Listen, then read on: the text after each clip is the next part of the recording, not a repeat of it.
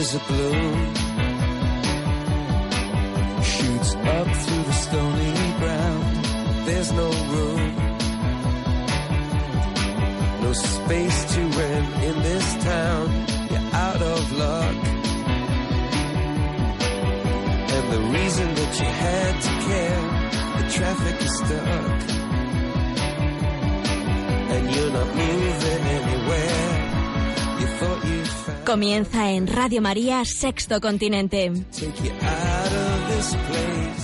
Con el obispo de San Sebastián, Monseñor José Ignacio Munilla.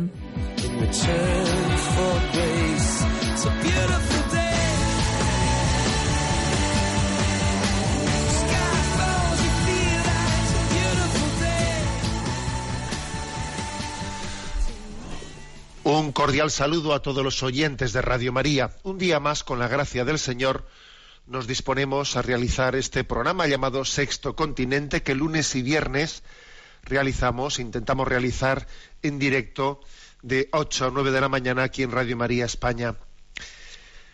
Deciros que esta semana creo que ha sido para nosotros comentar, compartir con vosotros, pues una noticia que nos ha pillado de sorpresa, una reforma que el Santo Padre ha realizado en los procesos de canonización. Y no teníamos noticia de que esta cosa estuviese en discernimiento, y el Santo Padre ha introducido una nueva fórmula, un nuevo camino para llevar adelante los procesos o para discernir cuando alguien pues está en el cielo y la Iglesia lo propone como eh, desde esa certeza lo propone ante todo el mundo como modelo de imitación. Sabéis que hasta ahora pues eran dos las fórmulas, eh, dos las fórmulas eh, de, para discernir la santidad de una persona.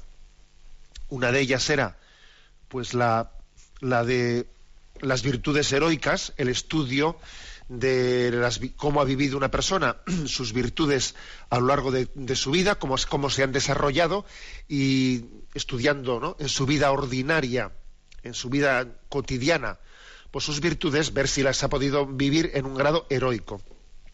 El otro camino, el otro camino, digamos, más rápido era el del martirio. Cuando alguien ha muerto, eh, ha sido sacrificado, ha sido asesinado en- por el odio de la fe, y él se ha mantenido fiel, ¿no? En ese momento de la prueba, imitando a Jesucristo, que dio su vida en la cruz, también ese era otro camino de demostrar o demostrar la santidad. Bien, el Papa introduce un tercero, y el tercero es el del ofrecimiento de la propia vida de aquellos que, impulsados por el amor, aceptan libre y voluntariamente una muerte cierta y en breve plazo. Em, ¿Por qué el Papa ha añadido este tercer caso y qué añade a los anteriores? A ver, en el caso del martirio, el caso del martirio nosotros entendemos cuando alguien se deja matar, pero no tanto cuando por martirio hemos entendido esto, ¿eh? el martirio de que alguien es matado o sacrificado, pero mm, había existía el problema de cómo entender un martirio cuando uno no ha sido asesinado, sino es él el que ha entregado su vida. ¿eh? Pues por ejemplo, en el caso de del padre Kolbe, el padre Kolbe que sabéis que en, en Auschwitz cambió su vida, cambió su vida por la de otro preso, para que el otro no muriese, cambió su vida en vez del otro. Bueno, pues cuando llegó el momento de su canonización, ahí se. Claro, era difícil que aquello entrase en el concepto de martirio, porque, claro, eh, no le habían quitado la vida, sino es él el que se había adelantado para ofrecerla. Y entonces allí Juan Pablo II acuñó el término de mártir de la caridad. O sea, es su caridad la que le llevó al martirio. Bueno, pues de alguna manera, con esta tercera fórmula que el Papa Francisco, pues explícitamente, explícitamente ahora formula, lo que se está haciendo es entender el martirio no sólo en el sentido pasivo de que a uno le matan, sino también entender la posibilidad del martirio en el sentido de que uno ofrece su vida, asume un riesgo tan grande que ese riesgo le puede llevar a perderla, aunque no le hayan matado, como es el caso del martirio, entre comillas, tradicional. Pero el que alguien corra un riesgo, que, que podía haberlo, sencillamente se podía haber escapado de tal riesgo, ¿no? Y sin embargo asume el riesgo de una acción heroica de la que se conlleva que después pierde la vida. Es como, digamos, un, eh, pues un martirio activo y no solamente pasivo. Bueno, pues he aquí, eh, aquí la, novedad, que es una novedad en la que se nos recuerda de alguna manera que, estamos para dar la vida. Ahora bien, estas tres, estos tres caminos no se contraponen, ¿eh? No se contraponen porque, de hecho, es muy difícil que alguien llegue a ser mártir en el sentido tradicional ¿eh? de la palabra o, o también que dé la vida en este sentido que el Papa reintroduce, si en su vida ordinaria, en su vida cotidiana, no vive las virtudes pues de una manera integral. O sea, nadie da la vida así porque a, última hora tenga un impulso de generosidad. Se da la vida, se puede llegar a la cumbre de dar la vida, pues cuando el Señor, cuando hemos ido, ¿no? Eh, cultivando esa gracia del Señor de, irla dando gota a gota. Gota a gota en nuestra vida ordinaria es posible que Dios en un momento determinado nos pida pues darla toda de una vez. Bueno, pues esta es la noticia de esta semana, esa reforma, esa reforma de las de los modos en los que se pueden llevar adelante las causas de beatificación o de canonización. Bien, Sexto Continente es un programa que tiene una interacción con vosotros a través de una página web multimedia en ticonfio.org en la cual pues tenéis acceso a los programas anteriores, a los programas del Catecismo de la Iglesia Católica, a, charlas, a homilías, eh, a los distintos mensajes que vamos enviando a las redes sociales. Bueno, pues esa página en ticonfio.org es con la que interactuamos en este programa de Sexto Continente. Vamos a ver. Y después de esta entradilla, ¿qué tema principal he elegido para el programa de hoy?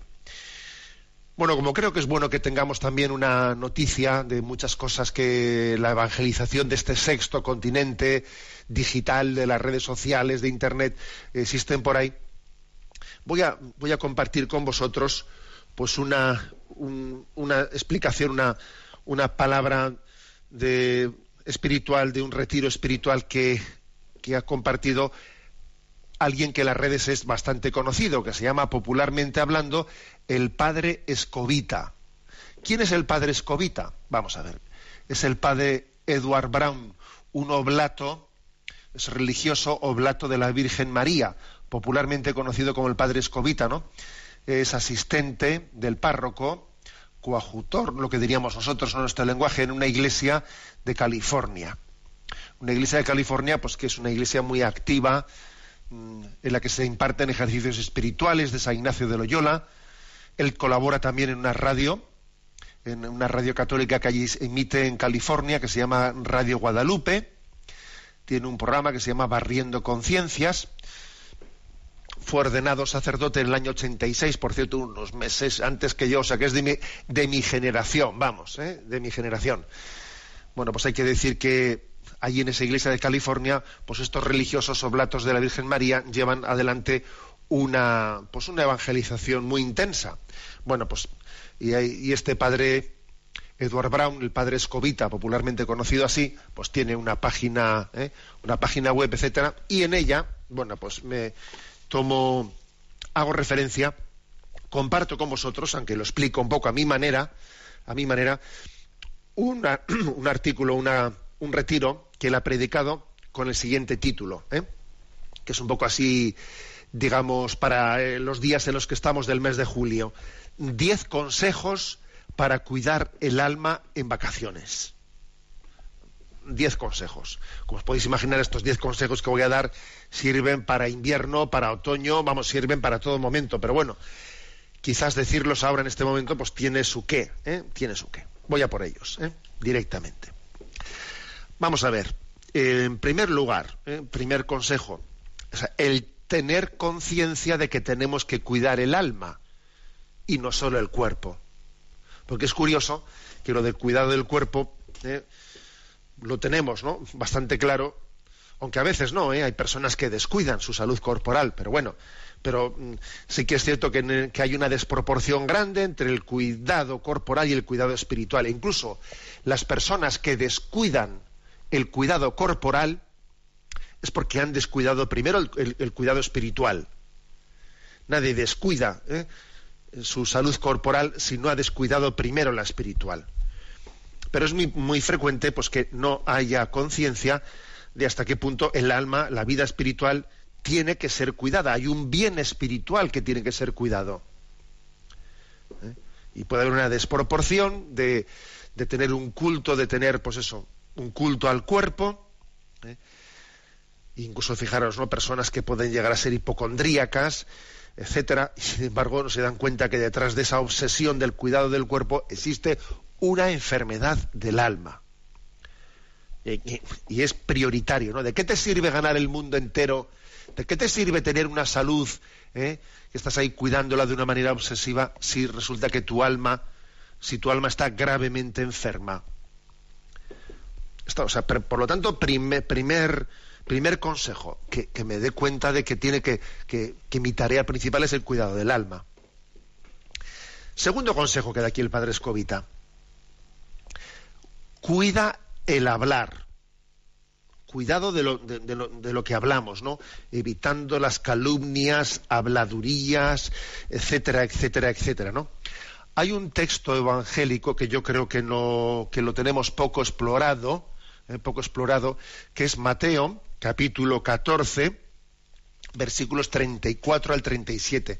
Y fijaros bien lo que dice. Raza de víboras, ¿cómo podéis vosotros hablar cosas buenas siendo malos, porque de lo que rebosa el corazón habla la boca. El hombre bueno del buen tesoro saca cosas buenas y el hombre malo del tesoro malo saca cosas malas. Os digo que de toda palabra ociosa que hablen los hombres darán cuenta en el día del juicio, porque por tus palabras serás declarado justo y por tus palabras serás condenado. O sea, un texto de esos que pasan bastante desapercibidos o ignorados, ¿no? El que dice, ojo, raza de víboras, y además hablando con una, eh, con una acusación, ojo con, con, lo que hablamos, ojo con el cuidado de nuestras palabras, ¿no? Porque nuestras palabras, nos demos cuenta o no, en el fondo reflejan lo que llevamos dentro. Lo que llevamos. Yo creo que es uno de los, algunos me lo han escuchado muchas veces, decir que, que una de las de los versículos de la Sagrada Escritura a los que yo creo que debiéramos de tener más respeto es a este que, acabo de leer, eso de que de toda palabra ociosa daremos cuenta ante Dios en el día del juicio. A veces yo medio en broma, pero vamos, pero totalmente en serio, obviamente, he solido decir, vamos, como este versículo nos lo apliquen eh, de una manera estricta, etcétera, vamos, es que la necesidad de purificación en nuestra vida va a ser muy grande, ¿no? O sea, si uno quiere cuidar el alma, tiene que empezar por cuidar lo que sale de su boca. Porque lo que sale de, nuestra boca, si uno habla ligeramente, habla con ligereza, eso quiere decir que su alma la está, pues, la, está descuidando, la está haciendo, pues un alma, pues eso, que es que, que vive en la trivialidad, ¿eh?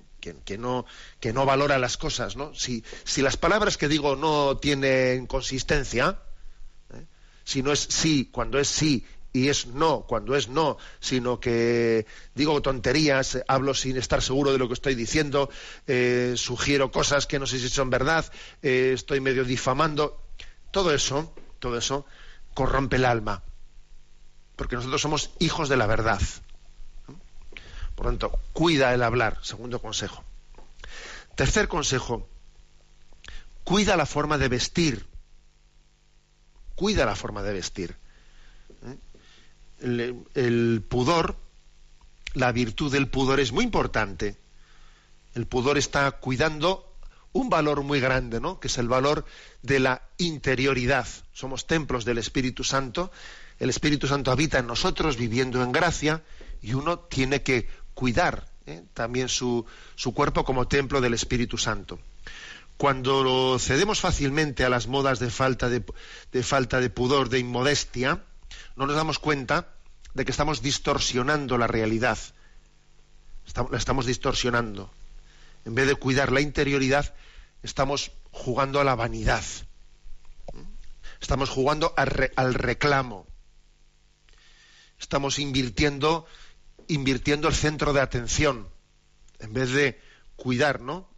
el, el interior del hombre, estamos jugando sencillamente a provocar las pasiones.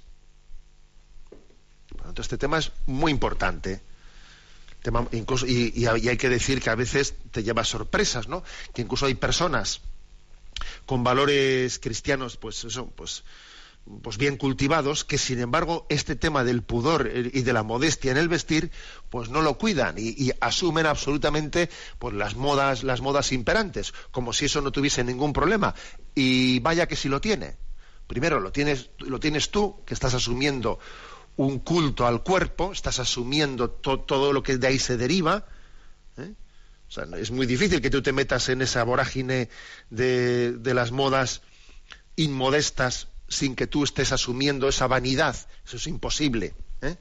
Y además también estás entrando en un juego de provocaciones a las personas que te rodean. Y en vez de ayudarles a que, a que te miren bien, pues estás de alguna manera sugiriendo, estás ayudando a que seas motivo de distorsión.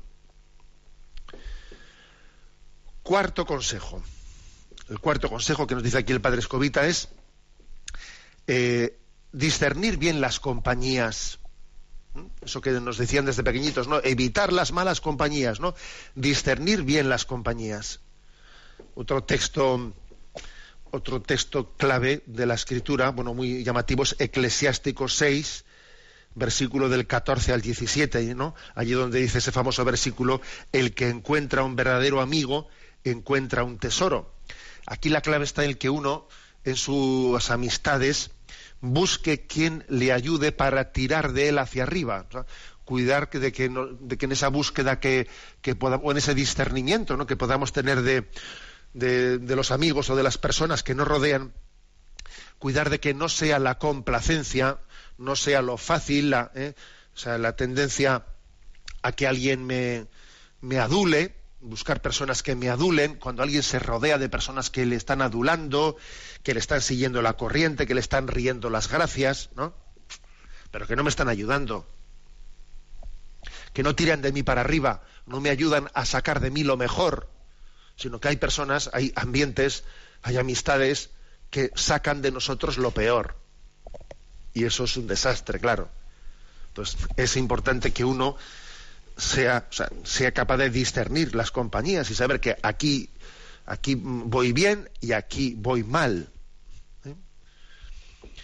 En quinto lugar, quinto consejo ¿eh? del padre Escobita, diez consejos para cuidar el alma en vacaciones. Cuidar la mirada. ¿eh? Cuidar la mirada. Esto viene, a mí me ha recordado en cuanto que lo he leído, bueno, eh, él hace referencia a ese refrán, ¿no? Lo de la curiosidad mató al gato. Bueno, a mí me ha venido a mente el capítulo 71 de la regla de San Benito, donde allí se habla de los grados de humildad y de soberbia, y dice San Benito que el primer grado de, perdón, de soberbia es la curiosidad, que lanza los ojos y los demás sentidos a las cosas que en el fondo no nos interesan, pero ahí estamos curiosos con todo, ¿no? La curiosidad, sí, puede ser sin duda alguna eh, una de, las cosas que nos descentren, que nos descentren.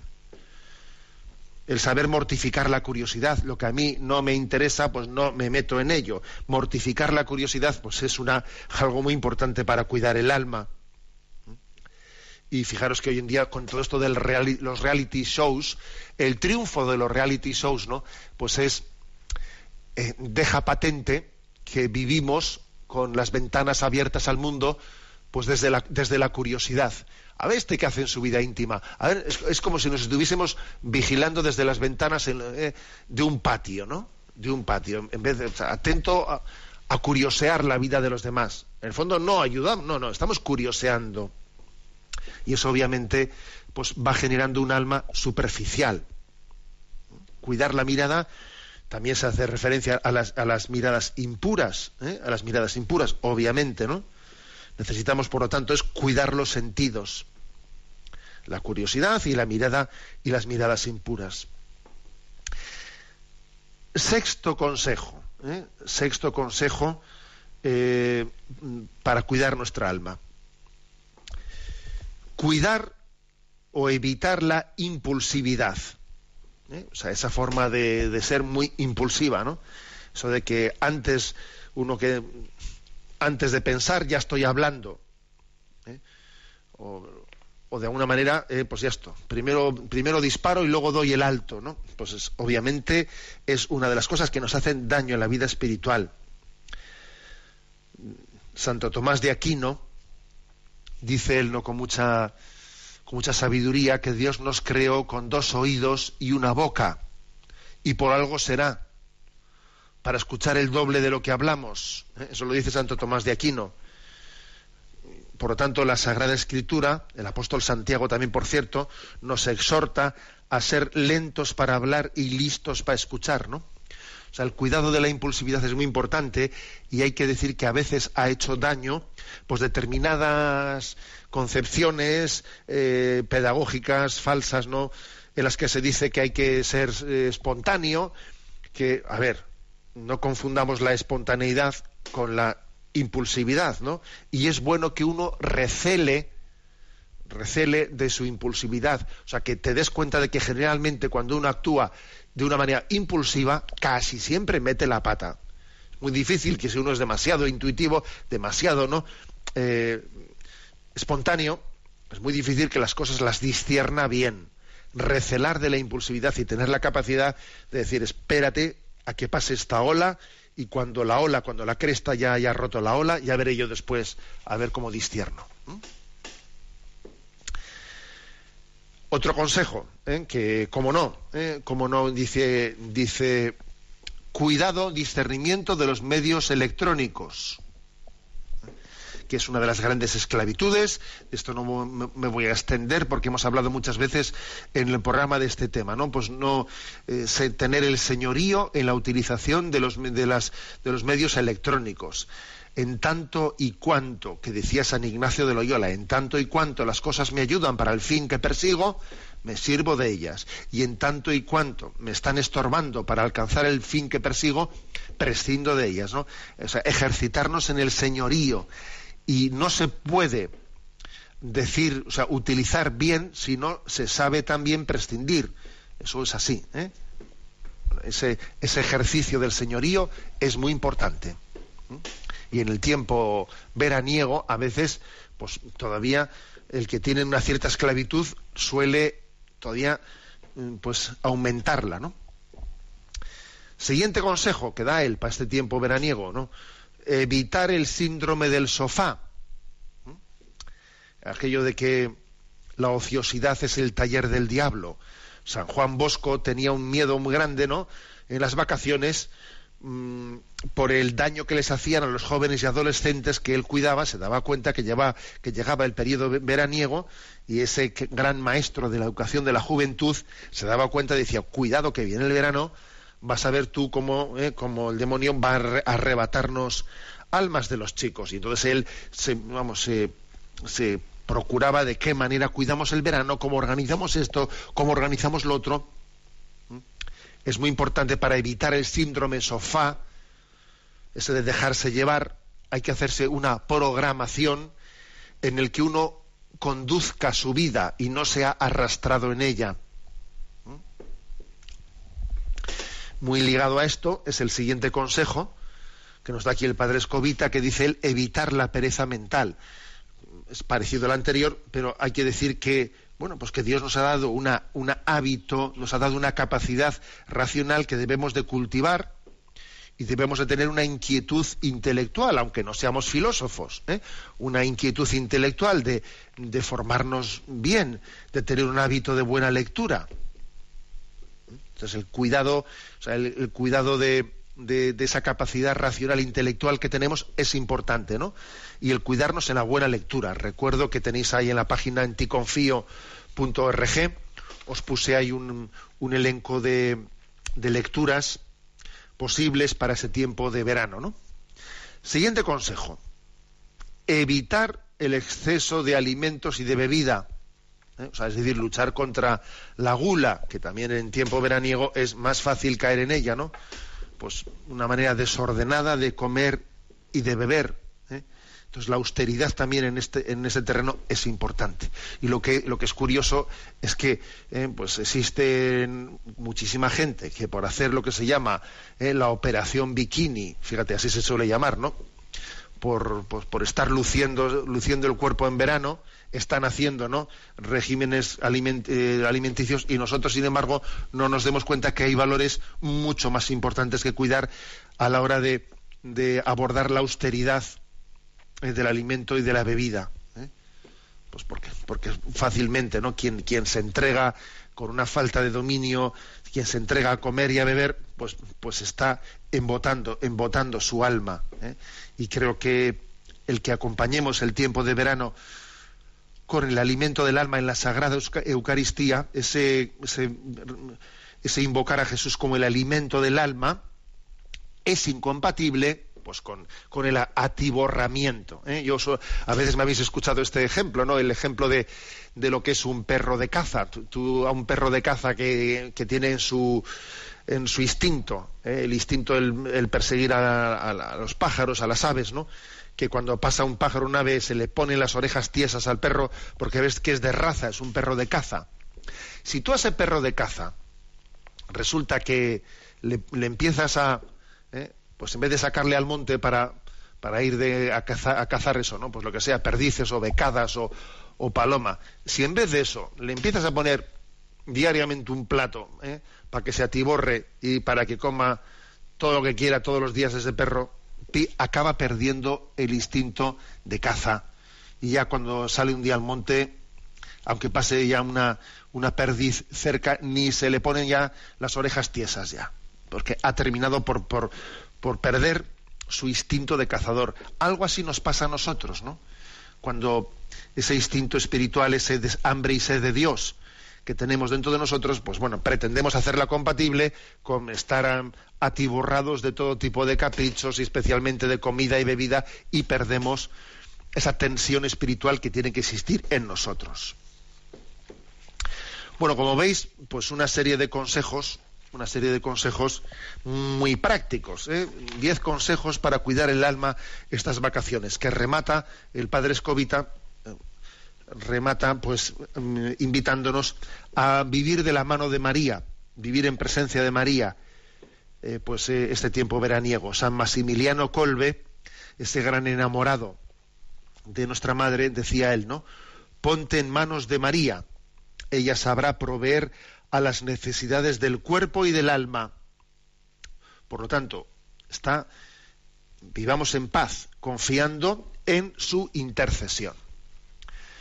Bueno, hasta aquí estas, ¿eh? estas reflexiones sobre consejos eh, para, para, vivir nuestra vida, para cuidar nuestra alma en estas vacaciones. Una noticia para introducir eh, la siguiente canción. Después de, después de la liberación de Mosul, digamos que la llanura del Nínive, allí en Irak, que es donde tradicionalmente habían vivido los cristianos, digamos que la capital de los cristianos, pues allí había sido Caracos, que ya fue liberada no hace algún tiempo ya, y ahora ha sido liberado Mosul. Bueno, se plantea, se plantea una cuestión ¿no? muy, muy grave, que es la de la reconstrucción de la llanura del Nínive, la reconstrucción especialmente de los lugares cristianos que han sido absolutamente destruidos. Y algunas instituciones han, eh, han eh, convocado para en, la Santa Sede en el Vaticano para finales de septiembre una especie de un gran congreso para la reconstrucción de aquellos lugares, como si fuese una especie de plan Marshall, ¿no? Plan Marshall de reconstrucción de la llanura del Nínive para ayudar a los cristianos a que retornen a sus viviendas. Si quieren construir, pues eso, ¿no? Pues, pues de miles de viviendas, reconstruirlas para que los cristianos que perdieron todos sus lugares puedan retornar, reconstruir también iglesias, etcétera, ¿no? Ayuda a la Iglesia necesitada es una de las instituciones principales que está detrás de esta de, bueno, pues de este proyecto de reconstrucción de aquellos lugares. Bueno, pues yo creo que tenemos que estar atentos a esto, ¿eh? atentos a este gran reto. Eh, damos gracias a Dios, ¿no? Por, por el final de la batalla en Mosul, decir que ha sido terrible, terrible, ¿eh? Pues esa, esa batalla como ha llegado al final. Compartí en las redes sociales el mismo día en el que ese era el 20 aniversario del asesinato de Miguel Ángel Blanco, ¿no? un asesinato que el grupo terrorista ETA quiso vengarse de la liberación de Ortega Lara. Se vengó de una liberación con un asesinato. Algo así ocurrió también en Mosul. El Estado Islámico, viendo que perdía Mosul, en el momento en que lo perdía, asesinó a siete niños como venganza por haber perdido Mosul y los colgó eh, de distintos palos y distintas farolas, como diciendo esta es nuestra venganza, matamos a siete niños, es terrible, ¿no? Lo que es la, lo que es la venganza. Bueno, vamos a, eh, a acordarnos de todos eh, los que han muerto en esa, en, esa en esa terrible batalla de la liberación de Mosul que tantos meses ha durado y acordándonos de ellos, escuchamos esta canción de Maxi Largi, eh, Soy Nazareno, que está compuesta, está compuesta recordando a los, a los cristianos, especialmente de Mosul, porque cuando el Estado Islámico entró en Mosul, lo primero que hizo fue marcar la puerta de los cristianos que vivían en Mosul con la letra N del alfabeto árabe, como diciendo, este es nazareno.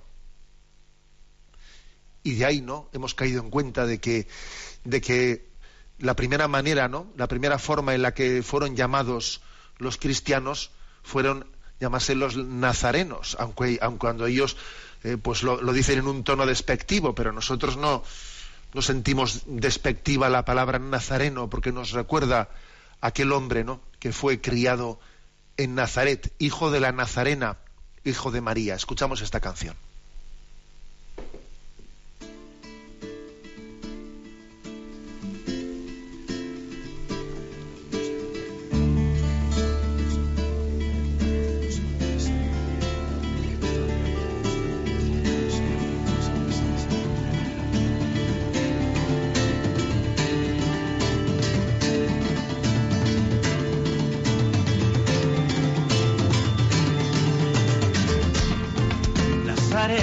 del desierto se han mojado con la sangre y las lágrimas de Dios. En su marcha las tinieblas van tiñendo las banderas con el negro del terror. Caí en Irak, caí en Siria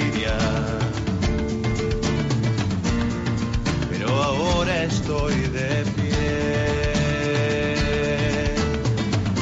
Aunque me tiemblan las rodillas, yo camino por mi credo y me apunta aquí la fe.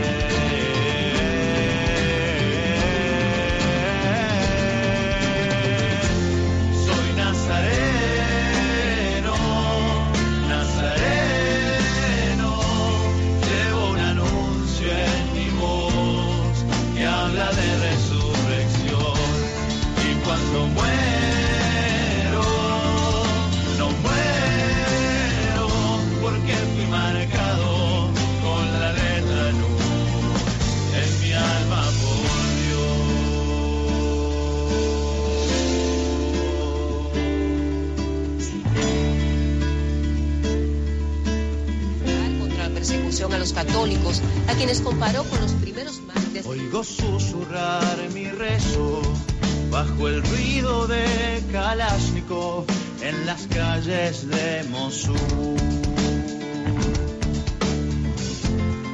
Mientras cargo con el peso de mis alas que extendidas han formado en mí una cruz. Entre resacas occidente. Come al caníbal del rencor.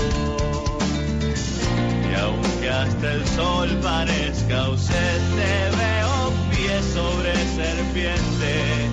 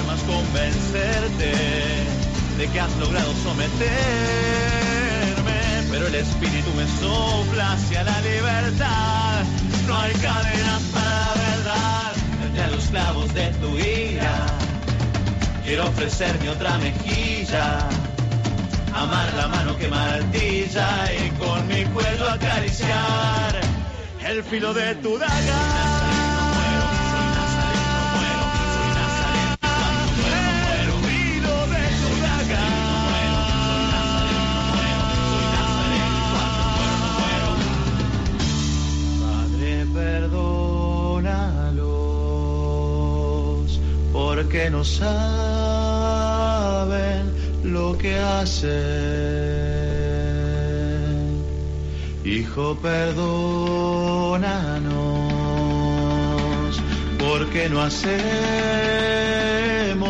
lo que hiciste.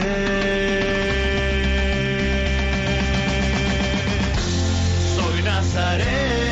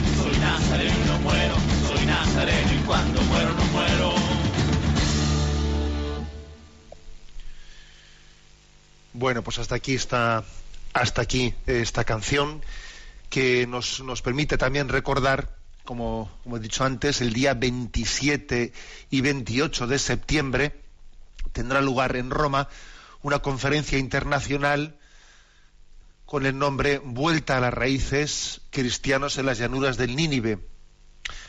Quiere ser pues un- una, una gran aunar fuerzas para la reconstrucción en un primer momento. Serán de 13.000 casas, además de iglesias, monasterios, cementerios y edificios religiosos para la reconstrucción, para que los cristianos puedan volver a la llanura del Nínive terminada esa batalla en Mosul, aunque todavía hay algunas partes de la llanura del Nínive que se están reconquistando. Bien, continuamos nuestro programa de Sexto Continente. ¿Sabéis que hay un correo sextocontinente arroba radiomaria.es al que podéis hacer llegar sus necesidades, perdón, vuestras eh, preguntas, necesidades, vuestras consultas, aportaciones también, que la verdad es que hay muchas aportaciones muy, muy interesantes. Bueno, pues desde la emisora nos van a ir presentando las que hemos seleccionado esta semana. Adelante. ¿eh? Vamos a comenzar con Miguel de Teruel que pregunta, creo que mi gran problema humano y espiritual es la soledad y me pregunto hasta qué punto pueda ser yo el culpable de dicha soledad en la que vivo. ¿Cómo puedo hacer este discernimiento y qué podría hacer para afrontarlo?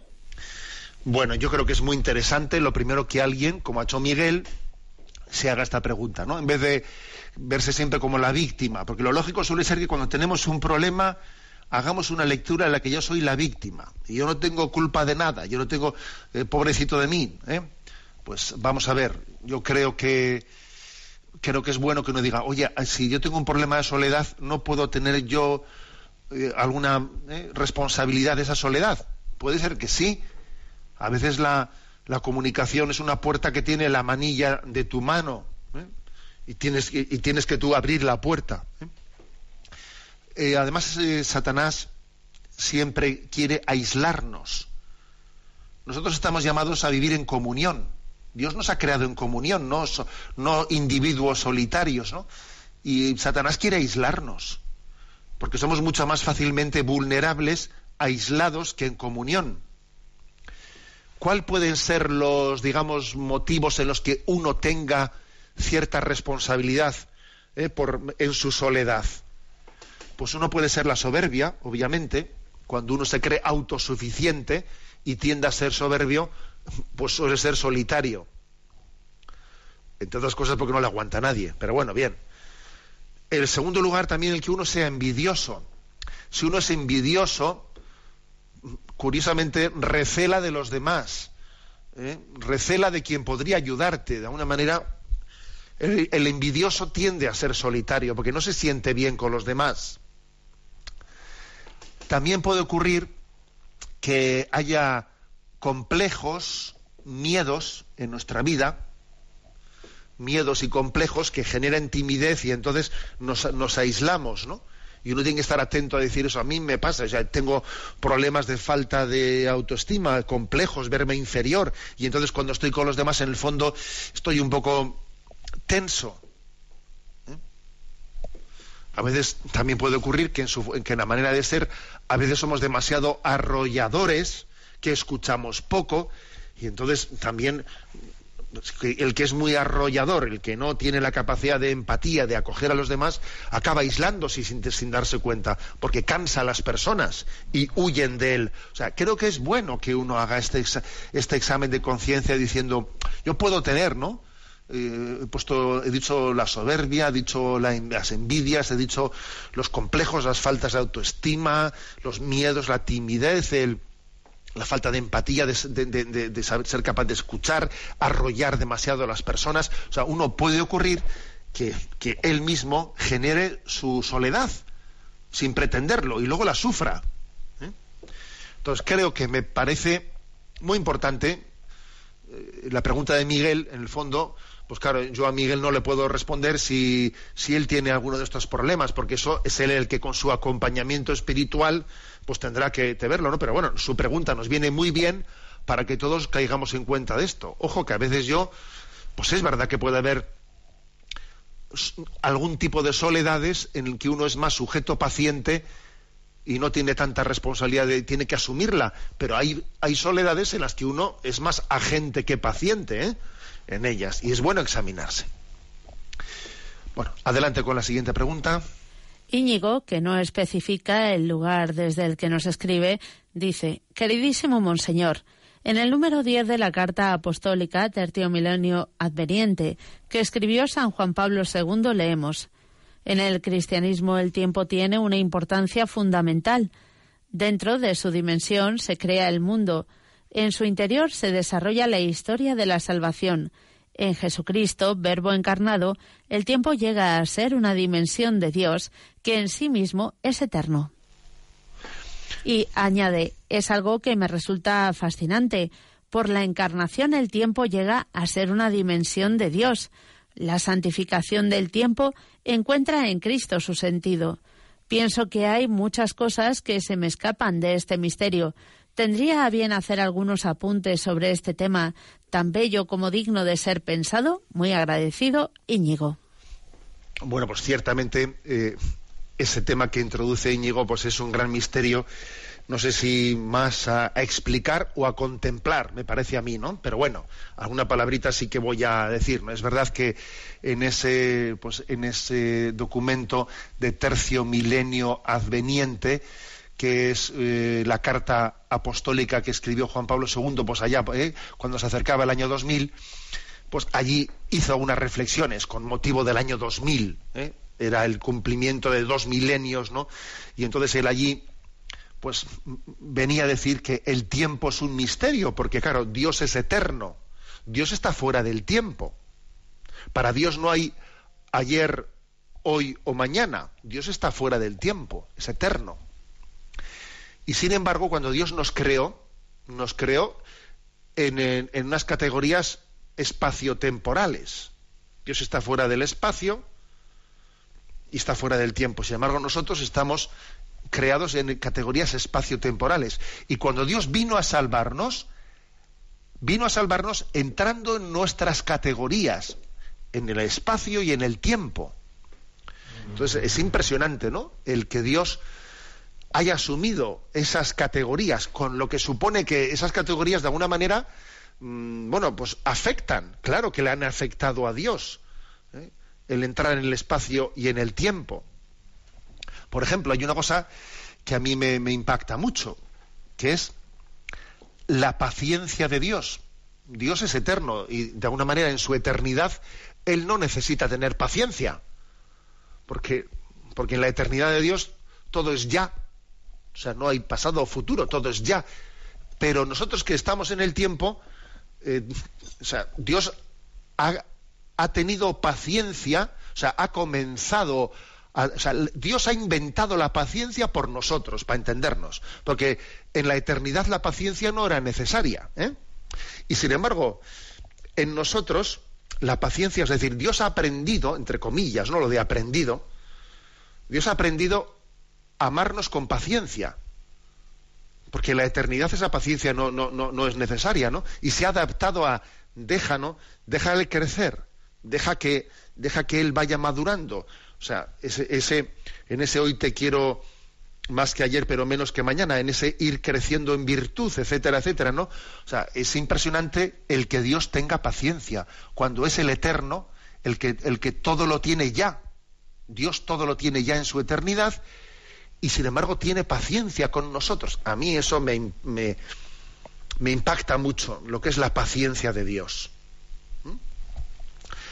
Porque Dios nos pide a nosotros tener paciencia, pero ojo, lo, lo impresionante es que la tenga Él, Él, que está fuera, ¿eh? fuera del tiempo, que lo tiene todo ya, que, que, tiene esa plenitud. Bueno, por eso yo creo que más que de explicar es de contemplar esto, ¿no? Yo le, le aconsejo a Íñigo que, que medite en el misterio de la paciencia de Dios. Hay un versículo de la Sagrada Escritura que dice, la paciencia de Dios es nuestra salvación.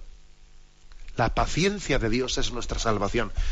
Si no, si no fuese por esa paciencia, ¿no? O sea, si Dios nos, nos pidiese, si Dios no hubiese asumido la temporalidad en su encarnación, y Dios nos pidiese ahora todo ya, aquí y ahora, pues es que sería, estaríamos perdidos, estaríamos estaríamos irremisiblemente condenados para siempre, ¿no?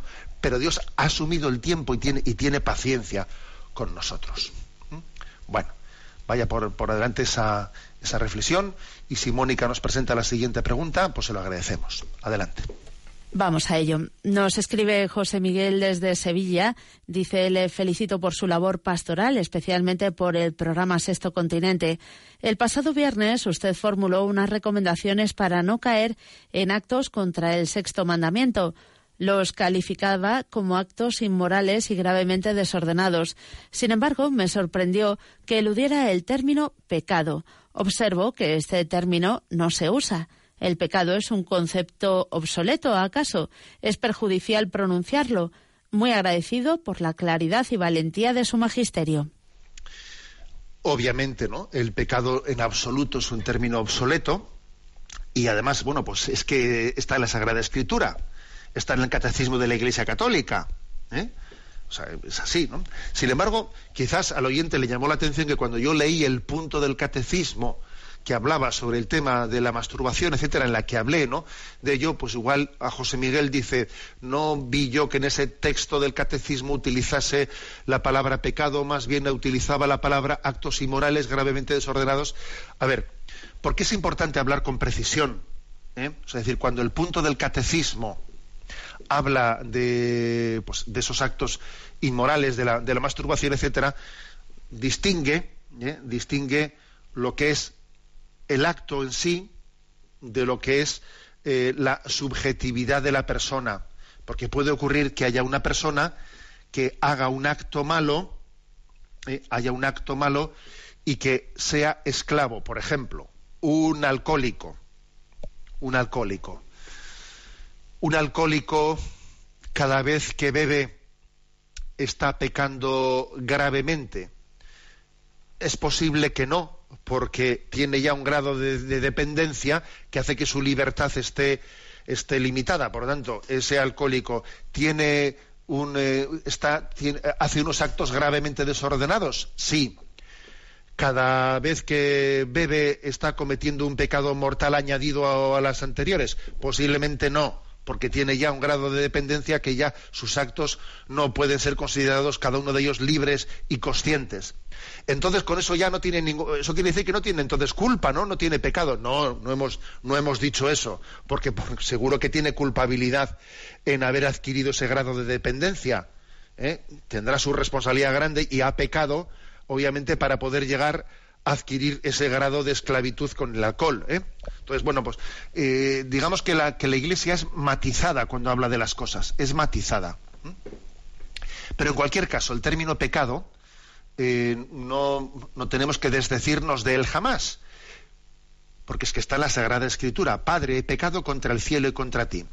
Pero el pecado debe de ser más reconocido por cada uno que acusado por nosotros. Nosotros cuando hablamos, hablamos de las, de- del prójimo, es más propio que hablemos de los actos desordenados del prójimo que de los pecados del prójimo. Es más propio que yo hable de mis pecados porque hablar de los pecados del prójimo es juzgarle en su interior, sobre su libertad y conciencia, de la cual yo no tengo. Es mucho más sano en la vida espiritual que yo hable de mis pecados y sin embargo hable de los actos desordenados del prójimo. Esta distinción nos ayudará también a cumplir ese mandato de Jesús de no juzguéis y no seréis juzgados. ¿eh? Creo que esta distinción es buena. Adelante con la siguiente pregunta. Javier desde Guipúzcoa dice, el motivo de dirigirme a usted es la preocupación que tengo por los cambios que se están produciendo de unos años a esta parte. Con tristeza observo la pérdida paulatina de los valores cristianos que tradicionalmente han existido en España. Muchos padres ya no bautizan a sus hijos. Falta de sensibilidad hacia el no nacido y el derecho a la vida de los niños, ideología de género, en fin, un sinfín de cuestiones que, a mi modo de ver, están degradando lo que tradicionalmente ha constituido nuestra sociedad. Ante la situación que vivimos actualmente, yo me fijo en lo que sucedía en Portugal entre 1910 y 1920. Portugal estaba gobernada por un gobierno ateo y anticatólico. Lisboa fue declarada la capital atea del mundo. Pero mira por dónde María, la Madre de Jesús, escogió a tres pequeños pastorcitos, Lucía, Jacinta y Francisco. Estos niños no sabían ni leer ni escribir y, sin embargo, a través de sus oraciones y sacrificios, cambió la situación de Portugal y finalmente triunfó el bien sobre el mal. Según los planos de Lenin, Portugal y Rusia serían las dos patas del comunismo en Europa, pero desde allí ir extendiendo el ateísmo al resto de naciones europeas. Sin embargo, la Virgen María no permitió que esto fuera así en Portugal y la libró de los males que sufrió Rusia durante décadas. Pero incluso Rusia, al ser consagrada al Sagrado al Corazón de María por nuestro Papa San Juan Pablo II, finalmente se consiguió liberar del mal. Con todo esto, lo que me pregunto es, ¿no debería un cristiano confiar más en Dios que en sus propias fuerzas? Sin mí no podéis hacer nada, dijo Jesús. ¿No deberíamos plantearnos el practicar más la oración? En mi casa rezamos todas las noches en familia y lo hacemos por los que no creen en Dios para que tengan la dicha que tenemos nosotros de confiar en un Padre tan generoso. Reciba un cordial saludo, Javier. Bueno, me ha parecido interesante eh, seleccionar esta pregunta, aunque igual pecaba un poco de larga, por el hecho de que estamos en el centenario, no, no os olvidéis que estamos en el centenario de las apariciones de la Virgen de Fátima. Y es una gran lección para la historia. Eso que nos cuenta, ¿no? Este oyente, eso nos cuenta Javier, de que, de que Portugal, en aquel momento en que tuvieron lugar las apariciones, estaba gobernada por un gobierno muy anticatólico, masónico, etcétera, y que Lisboa había sido declarada la capital atea del mundo. Fíjate tú bien, había sido declarada la capital atea del mundo, ¿no? Y la Virgen María llevó adelante un designio en el que tres pastorcillos preservarían, ¿no? La fe de aquella de aquella nación de una manera admirable. Y esa intervención de María preservó preservó Portugal y finalmente también hizo que, que el Inmaculado Corazón de María triunfase también ¿eh? en, en, después de esa consagración de Rusia al corazón inmaculado de María. Realizada por San Juan Pablo II en medio de tantos, eh, de tantas líos, ¿no? Y acordaros también de que la interpretación que dio Juan Pablo II al famoso tercer secreto de Fátima, en el que se hablaba de que un vestido, eh, perdón, un obispo vestido de blanco caía muerto por las balas, Juan Pablo II dijo que él creía que la oración de tantísimas almas habían llegado a que ese designio de misericordia se impusiese de manera que no muriese en el atentado, sino que, que, que quedase con vida. ¿no? Es decir, hay un misterio. Y el misterio es hasta qué punto nuestra oración puede influir en la historia. Es un misterio. Y yo creo que nosotros no lo sabemos, esa es una pregunta que para nosotros pues, está en el misterio de Dios, lo sabremos cuando estemos en el cielo, pero sí que tenemos sencillamente que confiar en que Dios ha integrado nuestra oración en su designio salvífico. Dios contó con mi oración para su designio de salvación, contó con estos niños para dar la vuelta a la historia de Portugal. Contó con estos niños y con todas las personas que han rezado el rosario por, por la encomienda de la Virgen de Fátima para, para, reconducir la historia del mundo. Luego, en esas estamos. Confiamos en la gracia, confiamos en eso, en que sin mí no podéis hacer nada, que dice Jesús, ¿no? y que la oración es el elemento que es capaz de, por la fuerza de la gracia, de cambiar, reconducir la historia de la humanidad. Tenemos el tiempo cumplido la bendición de Dios Todopoderoso, Padre, Hijo y Espíritu Santo, descienda sobre vosotros. Alabado sea Jesucristo.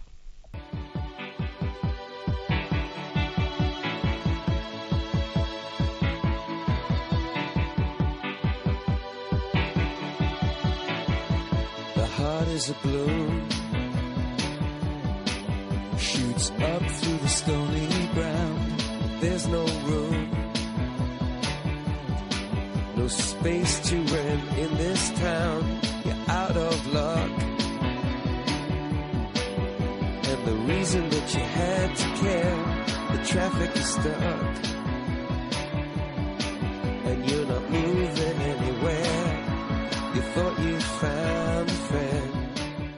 Han escuchado en Radio María Sexto Continente, un programa dirigido por el obispo de San Sebastián, Monseñor José Ignacio Monilla.